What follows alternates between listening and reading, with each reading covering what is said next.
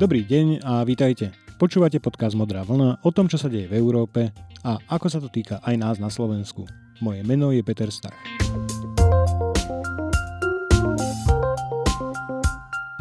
Dnešná epizóda bude o pomoci, ktorú by malo zatiaľ podľa návrhu Európskej komisie dostať Slovensko na podporu svojej ekonomiky a o tom, či je navrhovaná výška tejto pomoci dobrou správou.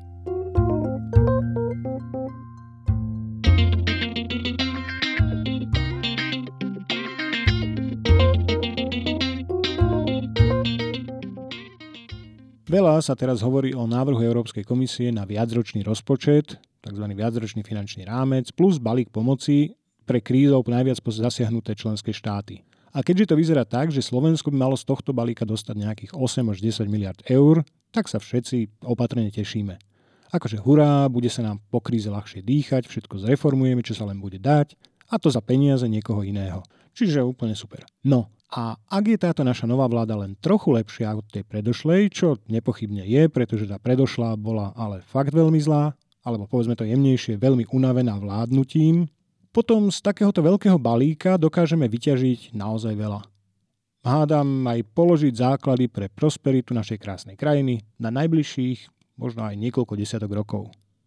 Čiže vidíme, ako vo väčšine médií, aj u väčšiny politikov, vládne akýsi opatrný optimizmus, ktorého zdrojom je to, že s takýmto veľkým balíkom peňazí pre Slovensko asi nikto nerátal. A to, že sme s ním nerátali, má by som povedal, také dva, dva hlavné dôvody. Jednak, nám je ako krajine myšlienka solidarity medzi štátmi cudzia a neveríme jej. Som hlboko presvedčený, že ak by tie kalkulácie, na základe ktorých nám tentokrát pripadli toľké miliardy, vyšli inak, povedzme, tak ako susednej Českej republike, ktorá do balíku vyčleneného na tie mimoriadne opatrenia a ekonomickej pomoci asi viac prispeje, než z neho bude čerpať, zavládol by u nás rovnaký plač a škrípanie zubov, ako v kancelárii českého premiéra Babiša. No, a druhým dôvodom je to, že si ešte asi celkom neuvedomujeme, čo to vlastne znamená, keď na základe nejakých vybraných objektívnych kritérií a dát úradníci v Európskej komisii dospejú k záveru, že Slovensko bude fakt potrebovať veľa peňazí. No, a to totiž nemusí byť tak úplne dobrá správa. V tzv. Staff Working dokumente, teda pracovných podkladoch komisie o tom, že aké investície a podporu si bude vyžadovať obnova európskej ekonomiky, to asi najvýrečnejšie ilustruje jedna mapka. Je to mapka Európskej únie, na ktorej sú vyznačené nielen hranice štátov, ale v rámci nich aj stredne veľké regióny, tzv. NUTS dva regióny, ktoré boli vytvorené pre lepšie spracovanie európskych štatistík. Pre ilustráciu, na Slovensku máme takéto štatistické oblasti štyri, Západ, Stred, Východ a Bratislava.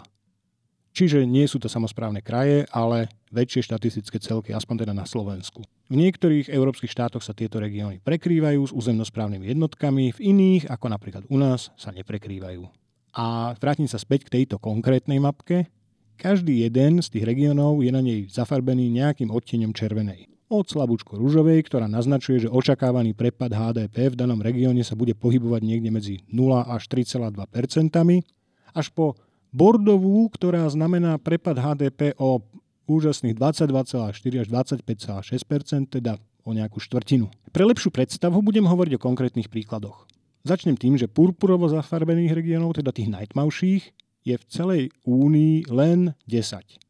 štyri sú v Taliansku z celkového počtu dvadsaťjeden talianskych regiónov, tri v Grécku z celkového počtu trinásť tamojších regiónov a po jednom v Rumúnsku, ktorý ich má dokopy osem, Bulharsku, to má spolu šesť regiónov a vo Fínsku, je to jeden z piatich. No a potom sú tu regióny vyfarbené druhým najtmavším odtieňom červenej, ktorý znamená prepad há dé pé v rozpeti devätnásť celé dva až dvadsaťdva celé štyri percenta, čiže zhruba pätina. Pätina há dé pé dole. Dôsledku epidemiologických opatrení, ktoré nejakým spôsobom sa dotkli aj ekonomiky. Takto zafarbených regiónov je v celej únii dokopy šestnásť. V Taliansku jeden, v Chorvátsku dva, čiže v, tom, v ich prípade je to celá krajina, ďalší v Grécku jeden, tri v Bulharsku a šesť v Poľsku z celkového počtu sedemnásť poľských regiónov. No a aby sme nezabudli na to najdôležitejšie, touto druhou najtmavšou farbou je označený aj západ, stred a východ Slovenska. Len Bratislava je na tom lepšie. Tam sa očakáva prepad ekonomiky bolo niekde medzi dvanásť celá osem a šestnásť percentami. No a aby ste mali ešte lepšiu predstavu, tak poviem, že v susednom Rakúsku sa očakáva taký výrazný percentuálny pokles há dé pé ako v Bratislave len vo Viedni, ktorej ekonomika závisí čiastočne aj od turizmu. U ďalších susedov v Českej republike sa pokles há dé pé na úrovni Bratislavy očakáva v siedmich až ôsmich regiónov, čiže zmena k horšiemu bude takmer v celých Čechách na úrovni nášho najmenej postihnutého regiónu hlavného mesta. No a v celom Francúzsku a Nemecku nenájdete región, ktorý by čakal taký výpadok ekonomiky, aký Európska komisia predpovedá celému Slovensku s výnimkou Bratislavy. A teraz jednoduchá matematika. Ak u nás tento rok kvôli korone klesne há dé pé o zhruba dvadsať percent a my by sme zároveň dostali z rozpočtu EÚ na sedem rokov zhruba desať percent nášho há dé pé, je zrejmé, že najbližšie roky našim problémom ako krajiny nebude to, že ako preboha minúť toľko peňazí navyše. Našim problémom bude, kde vziať ďalšie, respektíve ako tieto peniaze z únie investovať tak, aby sa premietli do rastu ekonomiku cez koeficient minimálne dva a vyšší. Multiplikačný efekt sa to tuším volá. A tu sa trochu obávam, že môžeme naraziť na limity dané relatívne veľmi krátkou skúsenosťou slovenských politických aj úradníckych elít s dobrým spravovaním krajiny. Z historického pohľadu a pri porovnaní s inými európskymi štátmi.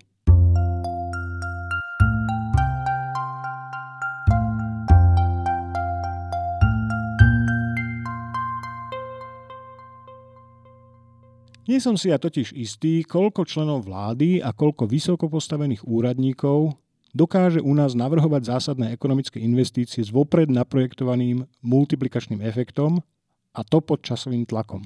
Lebo je samozrejme dobré a spásanostné prichádzať s nápadmi na zlepšenie toho či onoho, digitalizáciu a ekologizáciu a čokoľvek, ale keď má byť súčasťou takejto úvahy aj podmienka, že každé investované euro musí v nejakom časovom horizonte, na to skôr kratšom ako dlhšom, vygenerovať minimálne dve alebo viac eur, tak s takýmto uvažovaním my u nás zatiaľ veľa skúseností nemáme.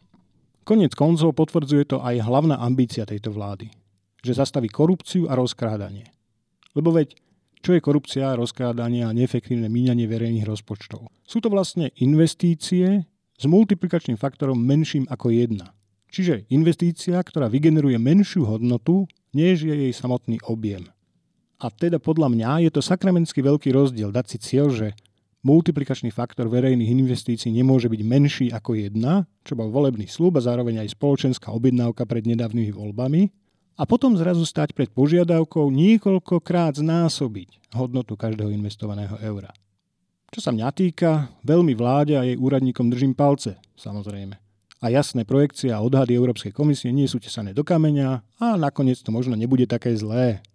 Ale pre istotu by som si na ich mieste vytlačil tú mapku s rôzne červenými plochami, fixkou na nej obtiahol hranice Slovenska a pripolil niekde na nástenku v každej kancelárii na našich ministerstvách.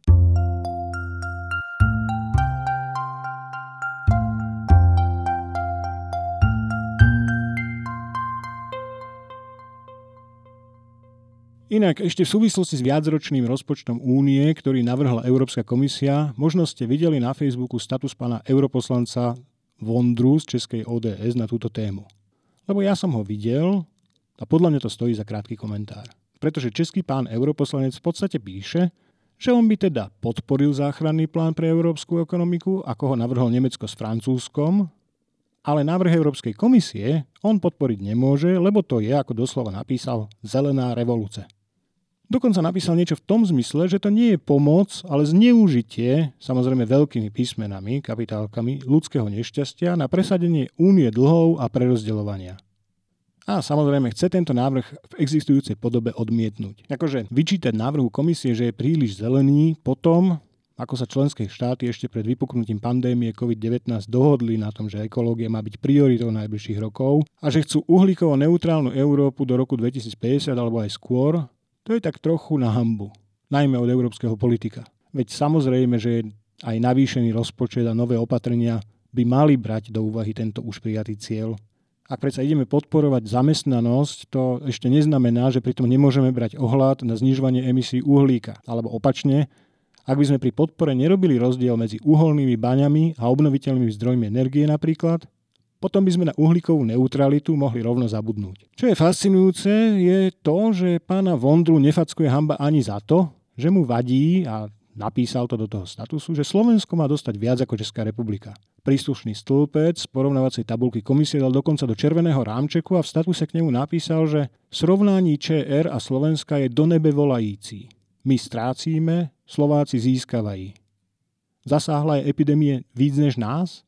Konec citátu. Pritom tabuľka, na ktorú sa vo svojom statuse odvoláva, ktorú rámčekuje červenou fixkou, je práve z pracovného materiálu komisie, o ktorom som pred chvíľou hovoril, z toho istého materiálu, ktorý hneď v úvode obsahuje tú mapku, o ktorej som hovoril, z ktorej je úplne jasné, že áno, slovenskú ekonomiku epidémia zasiahla viac než Česku. Výrazne viac. A ja sa už len môžem dohadovať a špekulovať, či pán europoslanec Vondra naozaj čítal tento materiál, a teda v takom prípade vedome zavádza, alebo len preskroloval nakoniec k tabuľke, ktorú hľadal, a nič iného nezaujímalo, čo by zase znamenalo, že svoju prácu odflákol.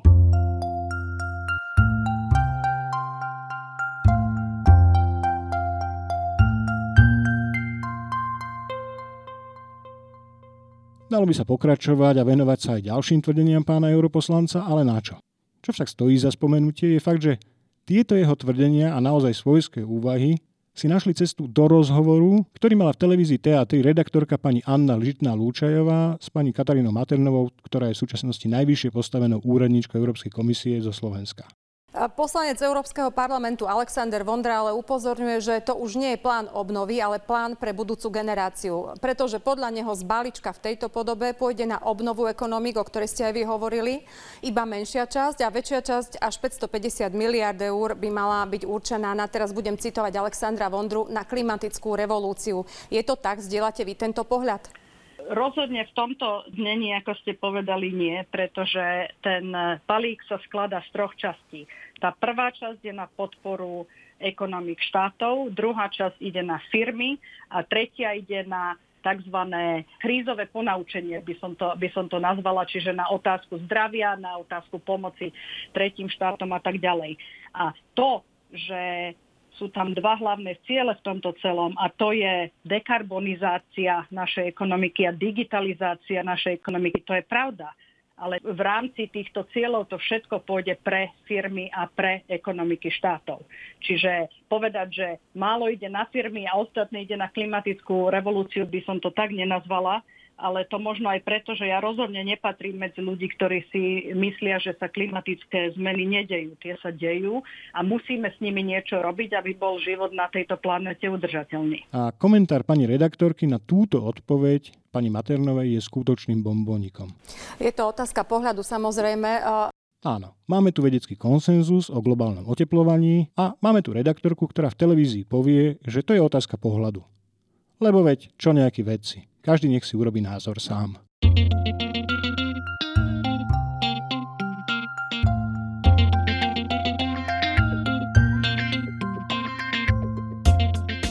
Toľko Modrá vlna na dnes. Teším sa, že ste si našli čas na počúvanie a dúfam, že vás to trochu bavilo. Ak počúvate alebo chcete počúvať Modrú vlnu pravidelne, pozývam vás aj na moju stránku w w w bodka modravlna bodka e u. Nájdete tam nielen všetky doterajšie epizódy, ale aj prepisy väčšiny z nich, pokiaľ ste zvyknutí viac na čítanie textov ako na počúvanie. A pridal som tam nedávno aj odkazy na moje publikované články k európskej a slovenskej politike, ktoré priebežne aktualizujem. Navyše na stránke sa môžete prihlásiť aj k odberu newsletteru, čo vám v tejto chvíli zabezpečí avizo v e-maili vždy po vydaní novej epizódy podcastu, že áno, je tu nová epizóda. A ak sa vám páčila dnešná epizóda, alebo ak máte nejaké postrehy alebo pripomienky, budem rád, ak mi napíšete na adresu newsletter zavináč modravlna bodka e u. Samozrejme, budem sa tešiť, ak Modrú vlnu odporúčite aj vašim priateľom a známym. Modrú vlnu nájdete aj na denníku SME na adrese podcasty bodka sme bodka es ká. Do počutia.